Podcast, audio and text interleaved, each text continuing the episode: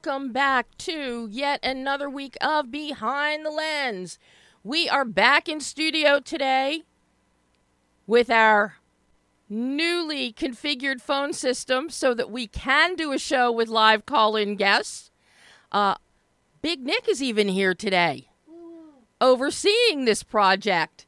Um, I'm Debbie Elias, film critic, creator, and host of Behind the Lens, where we go behind the lens and below the line with the movers, the shakers, the film and TV makers, those producers, directors, writers, actors, production designers, cinematographers, costume designers, composers, VFX magicians, sound editors, sound mixers, authors, you name it. We talk to all of them.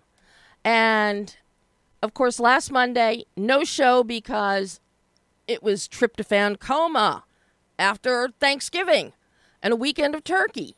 But we are back in the final countdown of 2023.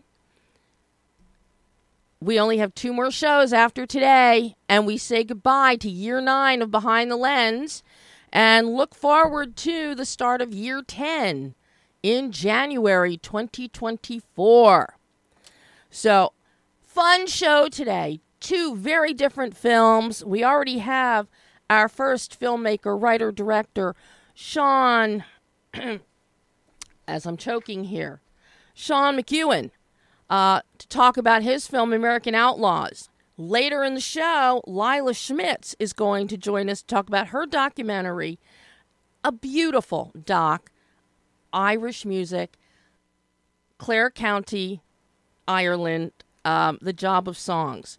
So I'm looking forward to both of them. But right now, We've got Sean on the line. Are you there? Hi, guys. Hi, Sean. I sure, I sure am. And I love, I think we're off to a good start. I, I got you all choked up just thinking about me, so that's good. just kidding. Welcome, welcome. I am so glad that Matt and I could make this happen because earlier in the year, when you were on the festival circuit for Santa Barbara uh, Film Festival, the show, uh, the show was so booked up. Annie and I could not. We there wasn't a Monday that we could slot you in. So Oh, bless your heart. I'm, I'm so grateful, and I uh, am, am such fans of you guys, so I really appreciate your time, and it's a pleasure to talk to you. Oh, and I am so excited to speak with you, Sean. I mean, and it's hard to believe this is your second feature film. Yeah. Uh, your production values, the quality of the artisans, your cinematography, the way you have captured action, it belies just a second directorial effort. Uh, but I do have to say, with you as one of the producers behind Bernie, one of my all-time Yeah. guilty pleasures. I want you to oh, know that. Oh my gosh, amazing. That's amazing. I l- a, f- a- a colleague of mine just uh, saw Bernie for the first time a few weeks ago and posted about it on uh, Instagram, and she was just she loved it. She couldn't believe she hadn't seen it in all this time. I couldn't believe. Oh my gosh, I think I think you bring up well. Thank you for saying that. I think you bring up such a good point too, because uh, not that always these things land, but you attempt to make films or be part of films or support films in some capacity that um, are those that can also be helped by word of mouth, even over the years. Yeah. Uh, there are also you know discoveries, rediscoveries of them, and I think Bernie definitely falls in that category. And I know uh, at least with my own films that I've directed and written, uh, I'm trying to fall upward in that same category when I can. So. Uh, that's super great that, that your friend uh, discovered that because it is a great film with a great cast. Oh my God, absolutely. Shirley MacLaine is a scream. Uh, Jack Black is just, I think it's one of his best performances, quite honestly. Uh, yes, for sure. so- yeah, And so- he's had a, a lot of good ones, so that's saying a lot. That, I, I, but I agree. But now, I got to tell you, you wrote, you directed American Outlaws. This is this is a difficult story to tackle because it is based on true crime. This the basic facts are true, and the Yeah. Dougherty sim- siblings, um, they're all in various prisons right now. Um, Yes, that, that's correct. Yeah, very true. talk, tell me, Sean, what gave you the idea to take their story of this sister and two brothers uh, who are trying to escape from southern United States and make their way to Mexico for quote unquote freedom. Uh, of course, no, sure. Uh, you know, as history has shown us, uh, they didn't get any kind of freedom. right, right. No, no, absolutely. They, you know, look, not even a spoiler alert. Uh, I, you know, this is a, a story for public consumption in the Yeah. sense that we, you know, lived it and followed it through the lens of the media uh, that did come to its fiery conclusion, and it's out there. You know, so um, you know, so you, you're right. It's a great question. Why would why would we want to go and tell this story um, when we kind of know how it already ends? And I think that's you know what you know. Hopefully, again, as you're striving to tell great stories, it comes down to so much more. It's the opportunity to dive in deeper, to uh, to get something dramatized, to have other artists and artisans that you're involved with uh, in this process, and all the departments, including the acting departments and uh, you know um, art department, uh, sound design, music, et cetera, to all come together and to to you know kind of elevate this. Um, and I think you know in particular this because it's so character driven. Um, I think it gives the opportunity, uh, even though again we we know how it ends, to like see you know what made these people tick, to Mhm. explore that, uh, to kind of look at it through that that lens. And um, and that's that's what really compelled me. I was really fortunate uh, to to have been aware of the the uh, the story.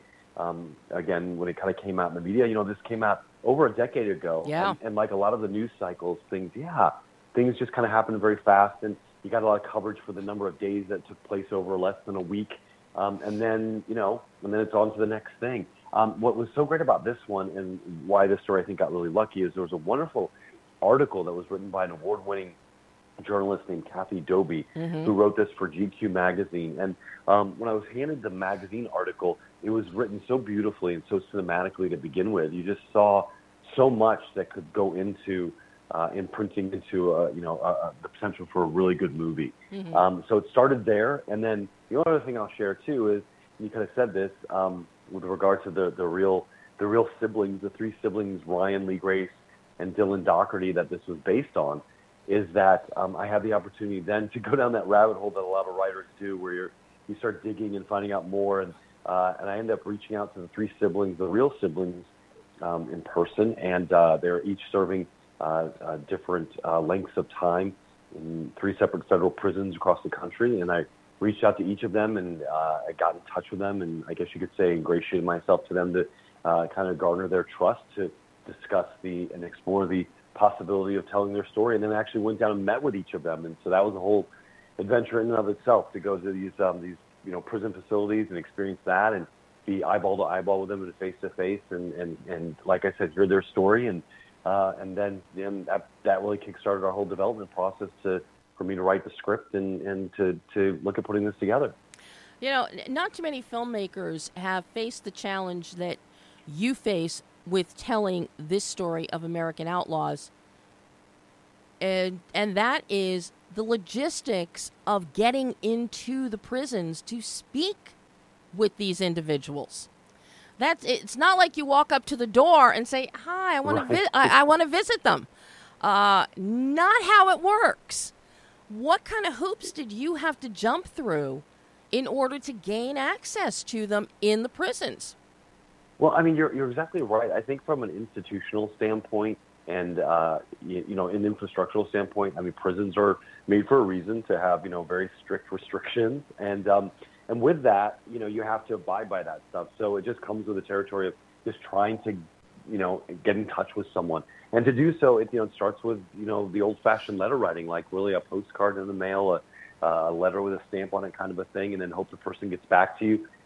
I'll also say and look, I know everyone that is serving time or is incarcerated has a different situation, some than others, but um, you know, a lot of people aren't in the best socioeconomic situation or financial situation. The siblings weren't either, so they didn't even really have money to be able to even buy a pencil and paper and write back, you know, from the Mhm. the, the prison commissary to do Yeah. that. So you know, uh, you know, so you know, having to be patient with that part of the process to eventually escalating that to where we could actually then get have trust to get on a phone call and to, to then kind of be voice to voice and, and have an intro in that manner. So was able to do that, and then that all led to again getting permission from the prison to actually come and visit and get on the um, the visitation list, which is a whole process. So they vet and they know obviously who's coming in to see certain people, et cetera, and then going down there and and yeah, and and the whole game of spending a day in a prison in a visitation setting was like a a movie in itself to say the least. Now, something that you do that I really appreciate here is you keep us in the POV of Dylan Ryan and Lee Grace. We are in their shoes. And that's something that when all of this went down over a decade ago, the media was not in their shoes.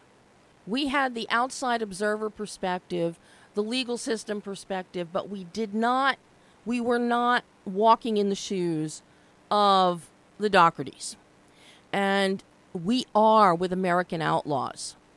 How much of your interviews with each of them did you work in to the script so that we would be walking in their shoes?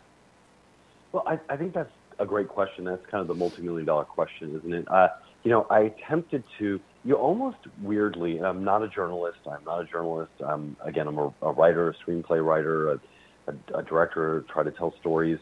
Um, but you, you almost, especially when it's a true life experience, you, you almost take on some journalistic sort of qualities to what you're attempting to do. Um, again, I'm not saying I did a wonderful job in doing that necessarily, but you know, you, you fall upward and kind of learn as you're going when it comes to a true life story. But I think with this, I really went into it kind of being attempting to be as impartial as possible, mm-hmm. um, to not necessarily go into going, you know what, um, gosh, as I'm getting to know these kids, yes, they made some mistakes, but you start to, you know, the heartstrings start to get pulled because everybody's got a story to tell mm-hmm. and a background.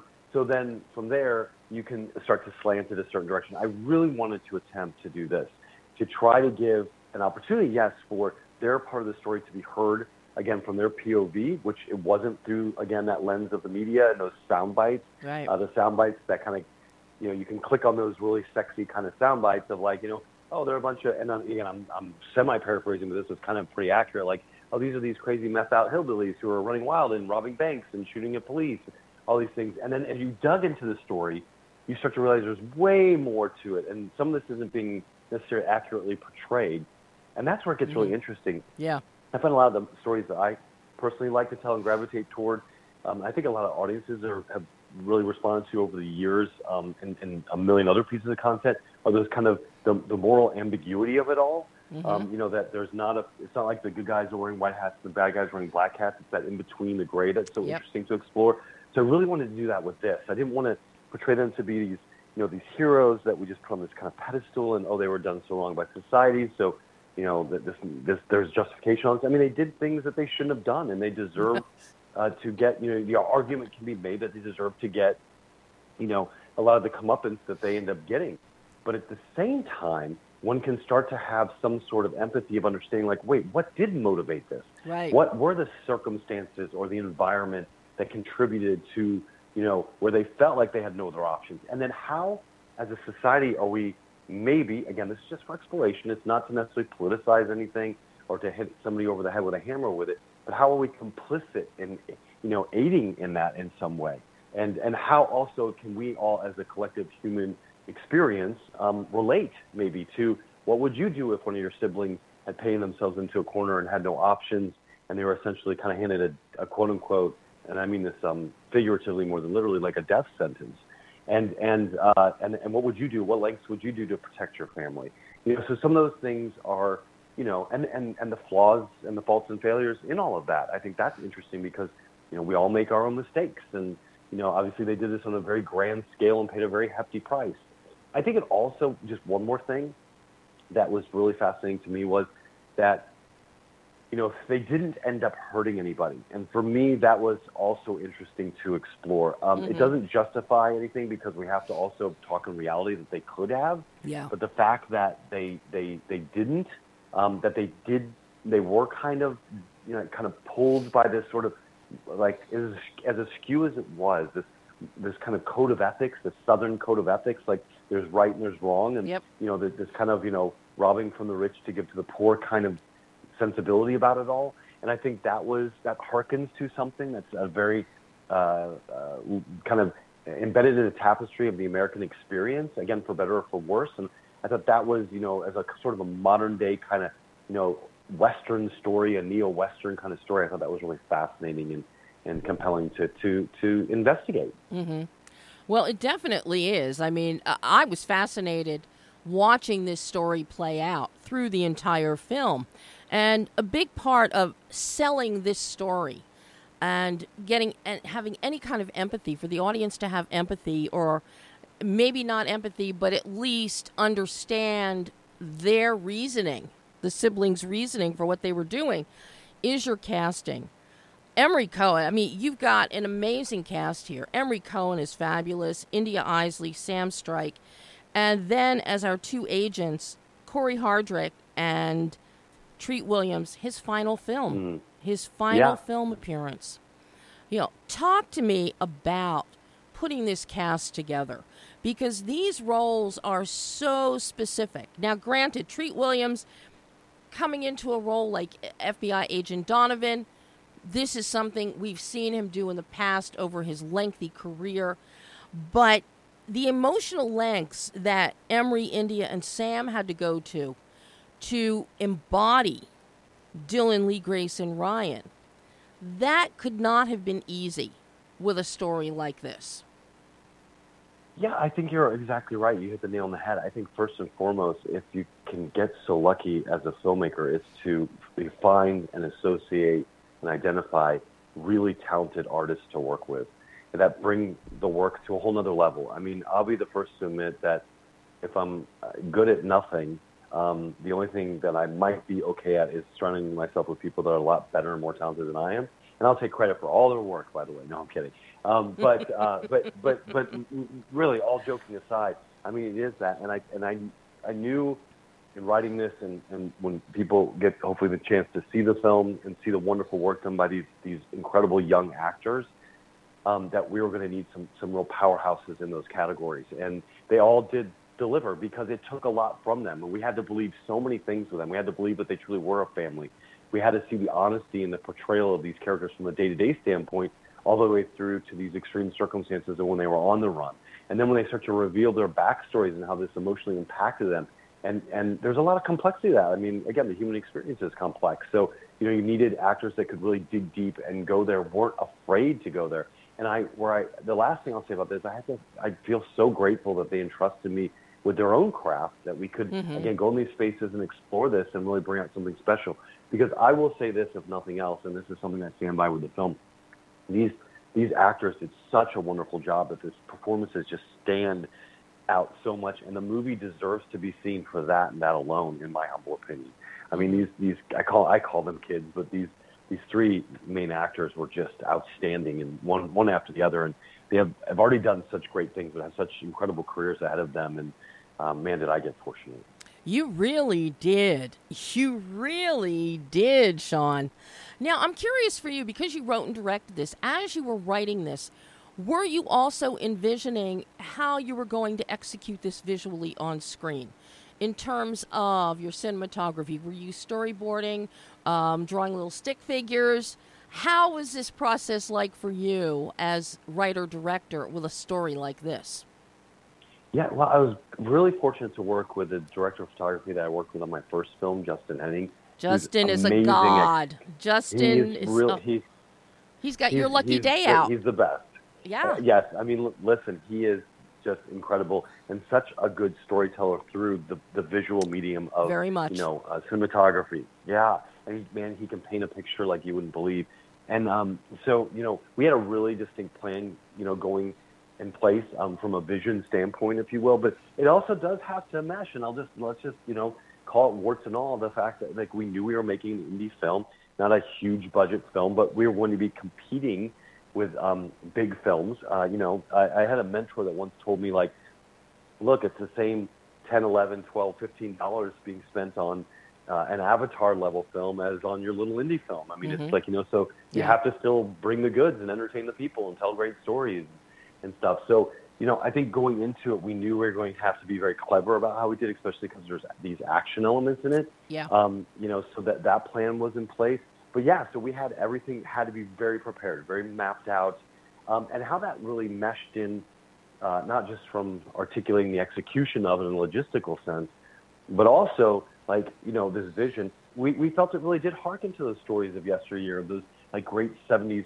films like again I'm making highfalutin comparisons but like Badlands and you know Bonnie and Clyde and these kind of things where it was very um, you know that kind of gritty filmmaking and Mhm. we tried to you know kind of give an homage to that in a sense as well. hmm Well, what you also do, and this is one thing that Justin does so well as a cinematographer, is his framing, and you know, utilizing that um, eh, in terms of making things claustrophobic as the world is closing in, or opening it out, and dutching. There's some very nice, subtle dutching that's going on in American Outlaws, and that Yeah. that adds so much to our perception of who these characters are, who these three siblings are. You know, most of what we see from Treat and Corey as as our FBI agents, that's very straightforward in terms of the framing, and uh, we're looking at things spot on. I think a lot of it looked like it was on sticks, or you were doing uh, some Steadicam, but Yeah. you really get some interesting subtext, metaphoric subtext with those visuals when it comes to the three the three siblings. And I I I, think we I just love Yeah. that. Yeah, you- you're, um, and thank you for picking up on that. It's those kind of things that are subtle, and you know we can talk about for 100 hours um, as we're going into execute and again try to create something. But you, you never know if people will pick up on it. In the way, it's almost kind of neat if they don't, but hopefully it just leaves them with a feeling. Um, yeah, we did. We tried to do that. We felt like some of the um, the camera angles in particular, without like trying to necessarily show off, as much as just to create this kind of atmosphere. You know, the characters feeling kind of off off balance a bit you know, Mhm. losing their footing, losing their legs as they were, you know, kind of making decision after decision, bad decision after bad decision, Yeah. and the wheels beginning to fall off their experience. Um, you know, the road to hell was paved with good intentions, and it was for them, and then it just all went, went you know, down the down the tubes there. Um, so I think we try to again communicate that also through the visual and using the camera as a conduit for that part of storytelling. Um, same thing with feeling. Uh, there's a sense of almost feeling closed in. Uh, Yes. The deeper that they went and down the river Styx into the you know mouth of Hades, we felt like you know we wanted to kind of feel that car. They, um, a lot of the movie takes place on this kind of a road trip movie, I guess Mhm, you'd say. very much so. In this car, yeah. So we've got this pod that's kind of again heading down this river, quote unquote, the Congolese River, to make a Joseph Conrad kind of you know analogy here. But in doing yeah, in doing so, um, we wanted the audience to feel like they were the the fourth sibling, if you will, in the car with them. And um, and I think that started to add to the paranoia and the claustrophobia of you know like when you're on the run and you feel like for the first time in your life you're in control of everything, and all of a sudden you start to realize you're in control of nothing. And um, I think that became a very important part of you know what what we set out to accomplish. Well, you definitely succeeded. Now, unfortunately, we are just about out of time, pending uh, pending our phone system get getting restored to its full glory at some point. Uh, but I've got I've got one last question for Sure, you, no, um, because then we have to clear the line so that our next guest can call in. Um, Absolutely. but I'm curious, what did you learn about yourself, Sean, as a filmmaker and storyteller in making American Outlaws that you can now take forward into your future projects? Well, all right. Well, I'll, I'll do this super quick, but this is a great question. Um, I think that for me personally, and I always say this again, I'm just going to kind of expose it all here in saying this. I think when you attempt to, you know, tell stories and create and be an artist, if you will, is you know you want people to relate or to understand, and you want you have a story to tell, you want to communicate and to connect. And I think sometimes one might question. I can say this for myself. I'm not saying this applies to everybody, but like, okay, what what what makes me different? What what makes what gives me my own voice? I mean, we see these great filmmakers that we all look up to. I know I do, like Steven Soderbergh or Quentin Tarantino or Darren Aronofsky. They have so their own distinct thing. When you see it, even if it's a different type of story they're telling, you know it's that filmmaker. I, and I, Yeah. at some point, I and I, you know, look, maybe I'm, you know, slow to the punch on this, but I stopped and I thought, you know, man, I've I've gotten two films under my belt. What is my thing? And I think what I learned from from this film, American Outlaws in particular, is that you know, as much as from a technical standpoint, there's things that I enjoy and I love to play with to help enhance and tell the story. But I love these character-driven s- stories, but about these people that are, you know, look, at the beginning, you may not even know if you'll like them. You, they may even have certain traits that kind of fall into this sort of um, the fringe, you know, the criminal, the et cetera. Mhm. But like getting to understand them, not to forgive them or to give them a free pass or any of that, but try to understand like we're all flawed. We all have this thing and this insatiable need to to to be open to uh, understanding and maybe even caring about those that are hard to care about. You know, and that I think in a way is kind of something that uh, you know really is interesting to me, and I want to continue with my future work. And I I learned about myself with this particular film. Well, Sean, job well done. I can't wait to see what you bring me next. And everybody can see American Outlaws now. It is out, it's streaming, it's on VOD, and uh, everybody should see it. It's a really well done film, and uh, you have to come back on the show again. I look forward to it. You've been so amazing, and please enjoy the rest of your day. And we really appreciate the support. Thank you. oh, thank you, Sean. Bye bye. Okay. I'll- Okay. That that that abrupt cutoff, Sean, if you're out there listening, Matt, if you're listening, that was Big Boss Nick who hit the button to cut it the call off a little too soon. So, more joys of live broadcasting. So, our next guest should be calling us momentarily here, Lila Schmitz, uh, writer, director, and editor of The Job of Songs. This is a beautiful, beautiful film uh, that is shot in Ireland. It is shot in Doolin in the County Clare. Um, and it is just, it's interesting, it's heartwarming, it's enlightening, and it delves into the importance of the music in this little town, in this little town of Doolin. Um, and the history of Irish music and how it's really infused in the DNA of the people that live there. And we meet a lot of them and we hear the history of a lot of the music and some of the old timers and people that came before who started these pubs with music, with flutes and fiddles which is what everybody thinks of with Irish music. You know, flutes and fiddles. So, eh, just absolutely stunning, absolutely stunning uh, work that Lila has brought us. And now, up, up, and Lila's here. Up, Lila, you're you're live on air. Hi. Uh oh. Uh oh. Okay, somehow, apparently she hung up or got disconnected. Hung up. Okay.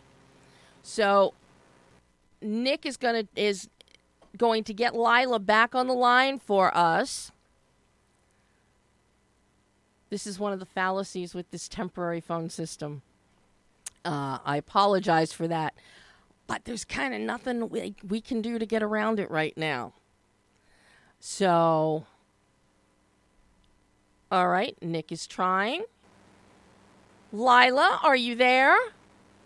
I am. Hello. Hi, Lila. Welcome to Behind the Lens. How are you? Thanks so much. Um, I'm great. It's great to be here.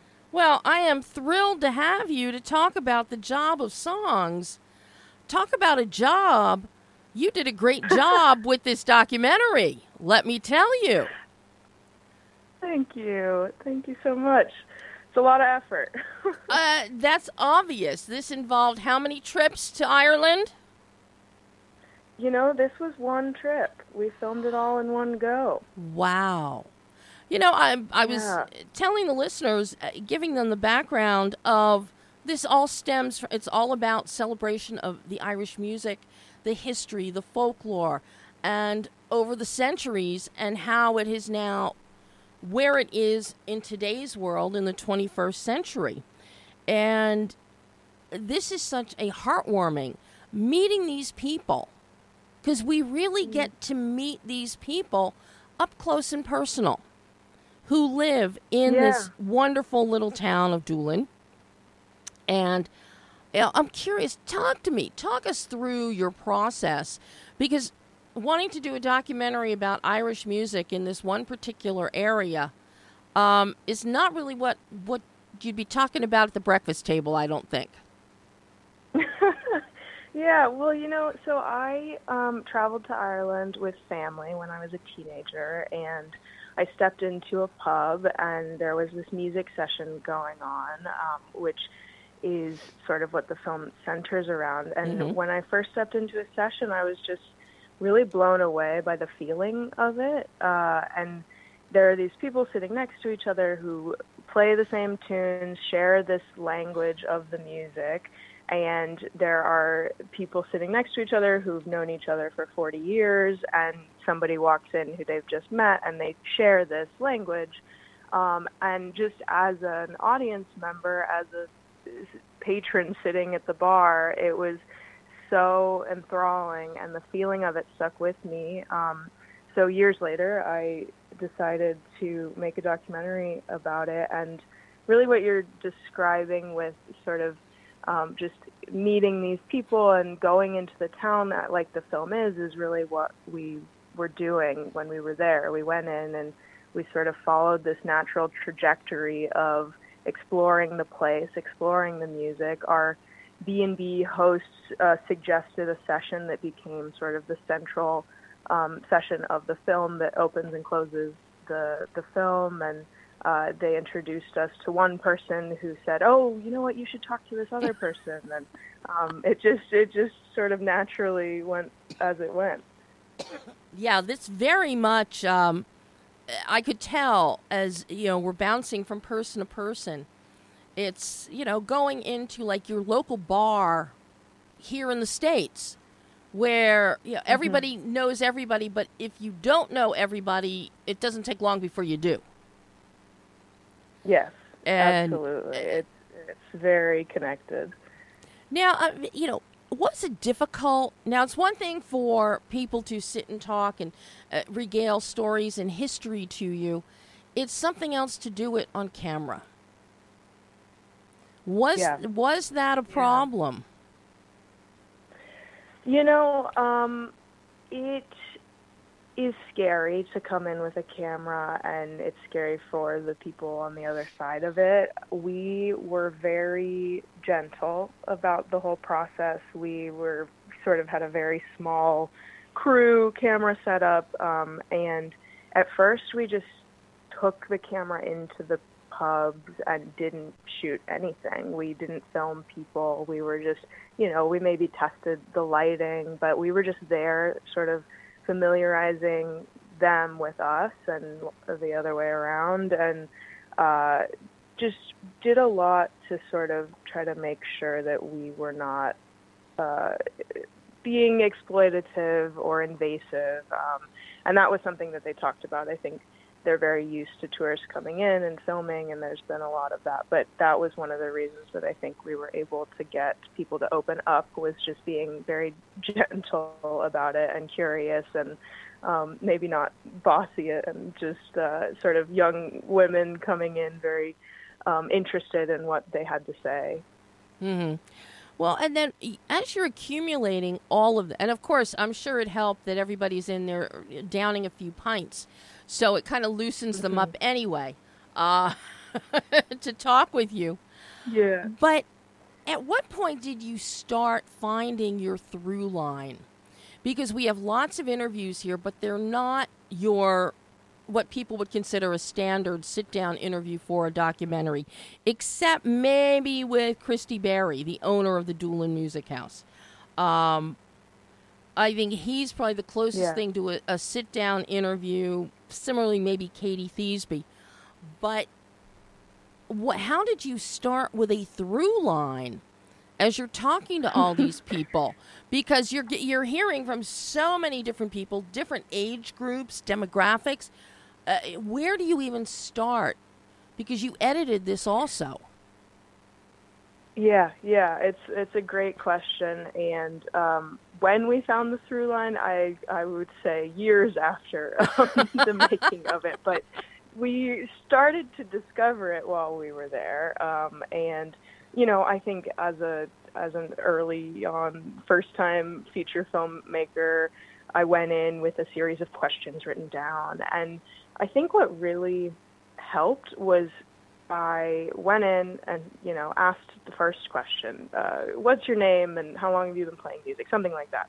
And then from there, I just sort of never looked back at the questions, and I um, really just kind of pulled out of them what they were already speaking about and the mm-hmm. things that interested me as a human being more so than as a filmmaker maybe and i think like i look for the emotional part of it more so than the uh, specific information. Like i think the film does get into some of the history. Christy Barry like you mentioned uh, talks about the history probably mm-hmm. more than anyone. Yes. Um, but and and everybody touched on it but i think that it's more what struck me was like what is the feeling of a session that was sort of my guiding light what how do you describe this indescribable feeling how do you capture it and um, so i would say that the interviews themselves informed as we were going. So Luka Bloom was one of our first interviewers, and I think of him as sort of our philosopher. He mm-hmm. he talks a lot about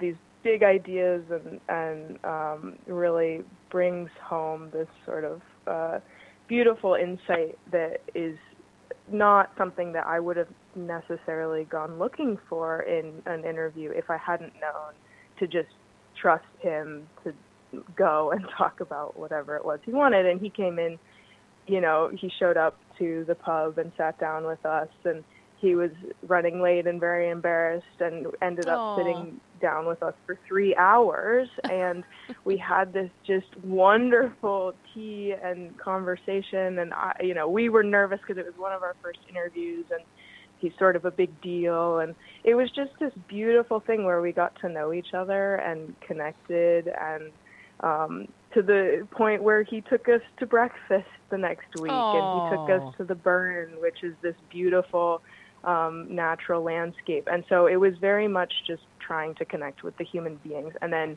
editing and editing and editing and revising and trying to tell a story with what we had, um, which, you know, the limitations can be a gift sometimes. And I think eventually they worked, but it was very challenging. Something that you do with this and as we're progressing and we hear the history, the history of the music, the history of the of the region, of this specific area. Um, and I love the archival photos of what the area looked like, um, you know, over 100 years ago, 150 years ago. And, you know, you infuse us with this, but you bring us into the present when we get into thoughts on immigration and mm-hmm. music, and also the idea of tourists coming into the into the region. But then, but we also move into the area of depression and loneliness, and how mm-hmm. the music, when you're gathering in the pub, that kind of takes it away with this lively, the lively Irish lilt, but then there are also some very deep, sad Irish songs, uh, lamentations almost, uh, that speak mm-hmm. to the depression and the loneliness of so many people. So, I it's I found that really striking that you take us through, and we have people talking about that, such as Katie. Uh, talks about her recovery, you know, an alcoholic and uh, recovered from that. We hear about uh, people that have committed suicide jumping off the cliffs of Moher. Um, mm-hmm. And it's all tied to music. Music brings you out of a funk, brings you out of depression, or it lets you wallow in it long enough. Then you can come out of it. It's really fascinating insight into the mindsets mm. of these of the people of Doolin. Thank you. Yeah, I think I mean I also think it's about coming together with other people, right? Mm-hmm. Like I think the music is really special because you don't have to feel the pressure to, you know, have some revelatory conversation with someone to pull you out of something. You can just sort of sit and you can sit silently all night and have a wonderful time. You can also chat and like, but yeah. Regardless, you're in a room full of people who are all there to just sort of spend time and and be in that place. And I think that that is um, just fascinating. And uh, it, yeah, I think all these disparate pieces really come together around it and and with it being an ensemble film it felt very much like well if we have something to speak about about tourism and about depression and all of this does come from the same place and these musicians who create this community and so I think tying that together was really um, interesting to me and it's not like necessarily the easiest way to write um, a documentary or the the most classic way to do it. But um, I think that ultimately it has come together to seem like a unified story, which was the goal, you know. Um, so yeah.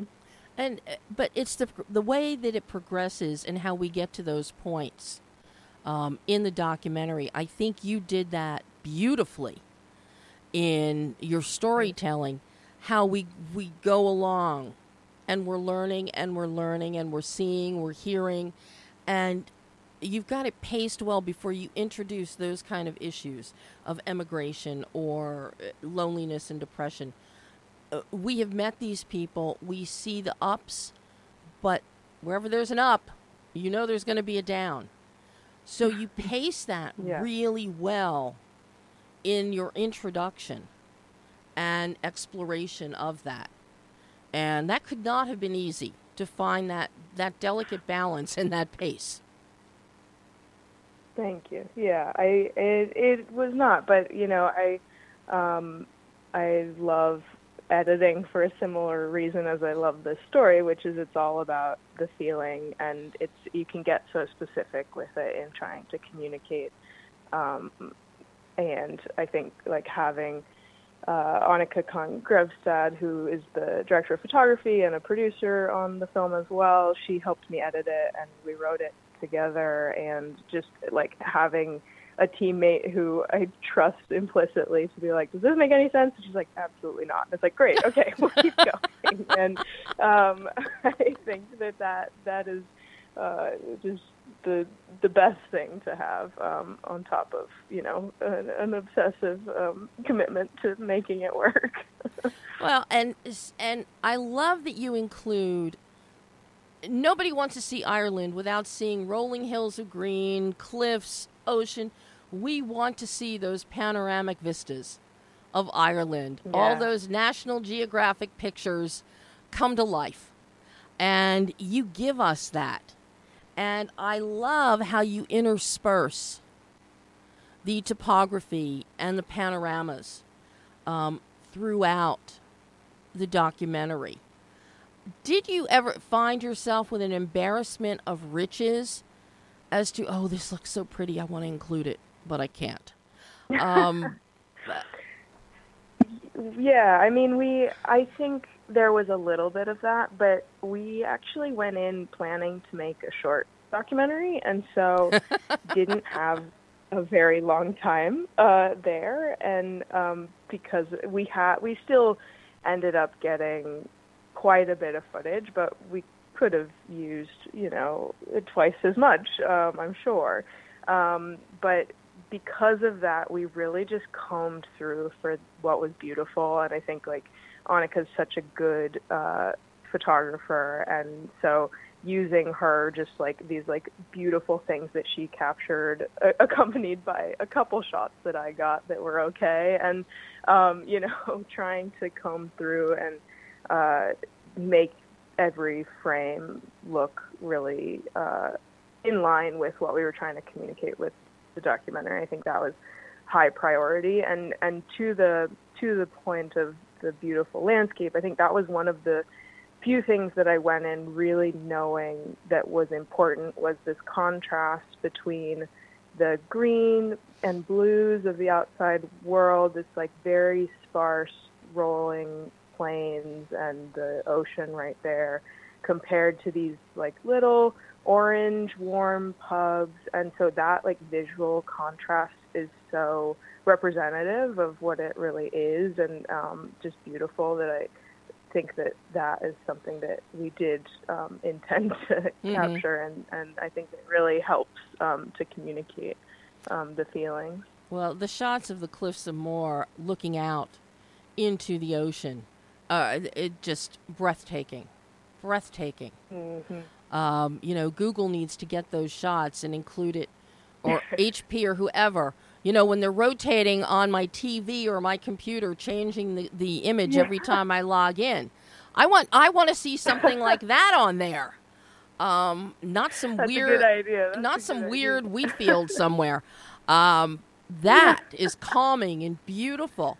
And similarly, what I also yeah. love that you do, um, many people, you know, at least in my generation, and we learned about things, you know, foreign countries, and not just from a geopolitical standpoint, but from, uh, you know, it's like Ireland. Not only do you have green fields, but why are there green fields?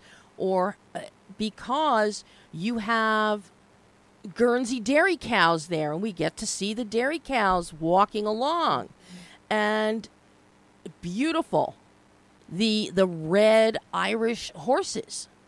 So all mm-hmm. of these mm-hmm. little things that you may have buried in the back of your mind, they're touchstones we've all seen at some point in our lives, and right. you incorporate those. So we're not just looking at a green at green hills, rolling hills, but we're seeing a horse galloping, eh, eh, you know, galloping, trotting happily.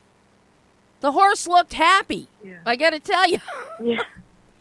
They have a lot of wild horses there. I don't know if we included them in the um, uh, film. I'm trying to think, but they they have a lot of wild ponies, and they're just absolutely stunning. It's it's amazing.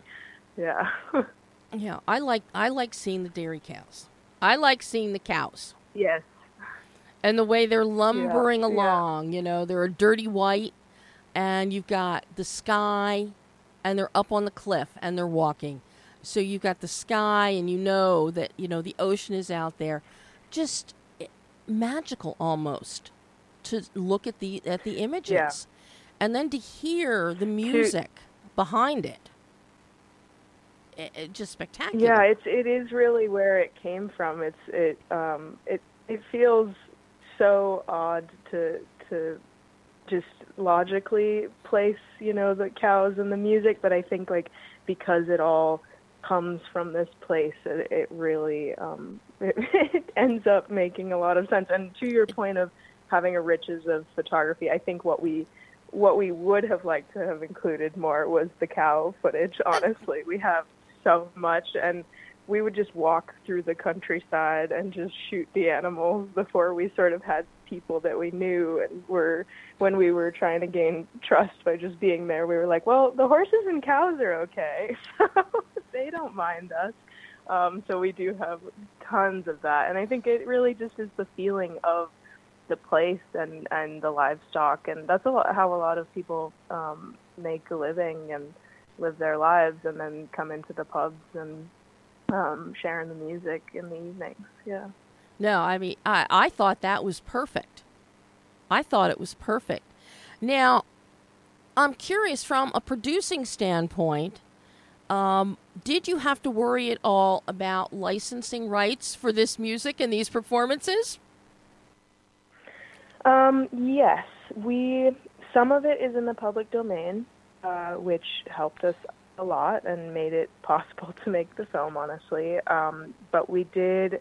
Um, a lot of the music is licensed from the musicians in the film themselves, mm-hmm. and they've been so kind and generous with us in sharing their stories and sharing their music.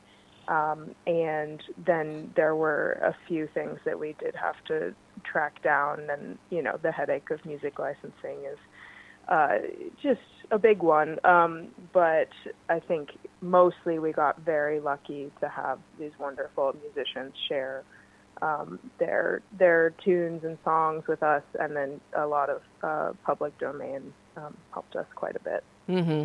Now, I know since uh, it hasn't been too long ago, Katie, who had hoped to get a CD out there of her music, uh, her CD is out there. It's it's now it out is. there. Yep. Um, and yes, and it was really well received. Um, the the big, you know, the the equivalent of PBS in Ireland was playing it a lot, and um, just really had her up on the charts when it came out, and it was really special. And I think she's actually um, she just ran a a friend of hers just ran a Kickstarter for her to uh, hopefully be recording another one. So um, I'm I'm very excited for her. I, I wow. that goes well. Yeah, that's something. And all she wanted to do, as we see in the documentary, is she just I just want to have one, just one CD out there as yeah. a legacy for my daughter. Yeah, and she made it. now Yeah. she's now she's going to work on her second. That's fantastic. Yeah. Now, and she got her the other day. She got her daughter on stage with her performing. Um, her, I don't think her daughter is, you know, as much of a musician as she is, but um, I, it seems like she's a great singer. And they went to a festival together, and and her daughter joined them in the performance, and uh, it's just it's so cool. oh my gosh. Well, I mean, I love the intimacy that we get with this documentary, with the job of songs, uh, Lila. It's very intimate, especially when we're in living rooms. When we're in living rooms and you've Yeah. got Christy McNamara there on his little concertina. Um, Yeah. and you know his and his daughter or granddaughter playing on a flute. Just absolutely Yeah, his encha- niece, his yeah. niece. Enchanting. Really charming, but it's that intimacy that you capture even in the pub with when you're when people are talking or playing when we've got all the guys sitting in the corner uh, around a table and Yeah. we, we have a small dr- you know the drum and we've got the flutes and we've got fiddles galore and there's just an intimacy and camaraderie of warmth that really comes out in the documentary and that is one of the most impressive aspects of it Thank you. Yeah, I think that's you know that's something that's so important to me in in documentary is having this sort of magic ability to um, drop into spaces and uh, you know trying to be as respectful as possible, but you know getting to witness and be sort of a uh, spy on the inside in this really lovely way. I find it just absolutely fascinating and um, the the people are endlessly interesting, and so I think that um, makes it makes it really um, you know come alive on screen, especially with with having a director of photography who can capture that intimacy in Mhm. the same level of um, you know just this this very uh, felt closeness. I think um, that is so important. And it wasn't like she was uh, compacting the framing and bringing it in. This is just how closely knit physically and emotionally these Yeah. people are. Uh, this wasn't staged, Yeah. it wasn't set up. This is their natural habitat. And it's really wonderful to see that. You know, I'm curious, Lila, how long was this process from beginning to end? Um, a great question. We started five and a half years ago, um, and we uh, filmed in 2018. We uh, released a version at our world premiere in November of 2021. So um, since then, it's you know there's been a little bit of change to the film, but it's mostly been um, just trying to get it out there and now it is um, in the U.S. available, which Mhm. is just that's been the dream, and so it's very exciting. And it's it's been out in the UK and Ireland for a, for a few months as well, which is just really wonderful. But this is where can everybody find the job of songs? It's streaming on all the usual suspects, I think. Exactly. Yep. You know, Apple TV, Amazon, Vudu, YouTube, all, all of those ones. Um, digital platforms galore. so now, what's next for you after the job of songs? Will you continue with feature documentaries? Um, move into narratives. What's next for Lila? You know, um, it's all up in the air at this moment. I um, joined a company called Dropout TV, and I'm working in the unscripted comedy space, which is really fun, and they're lovely. Um, and so that's a nice, steady um, gig to have. I'm definitely interested in continuing um, documentaries like this as long as they're sort of in a similar language of intimacy. I've made some scripted short films, and um, so it's I'm I'm curious in all the storytelling. It's more about the story than the medium for me, I think. Because you were also doing the editing on this one, do you have a favorite aspect of the filmmaking process? Be it writing, mm. directing, editing, or for you, do they all just go hand writing, in hand? I mean, I I love to direct. That's that's definitely my bread and butter. Um, but for for editing specifically, like the, I like to edit documentary um, because of the way that you're sort of trying to take real human words and not change them so that they don't they're so, change them so that they make more sense as opposed to less sense than what they and communicating what they'd like to say clearly and writing the story like that is so much fun. And it's it like I said it's such a challenge but being able to take dialogue and um, write it after the fact I think is something that uh, I much prefer to scripted writing because you're using just these really interesting things that people have said to try to communicate a story and uh, get other people to want to listen. So that part's really fun. Well this is a documentary everybody will enjoy. Um, you feel happy the minute the documentary opens, the minute you hear the music.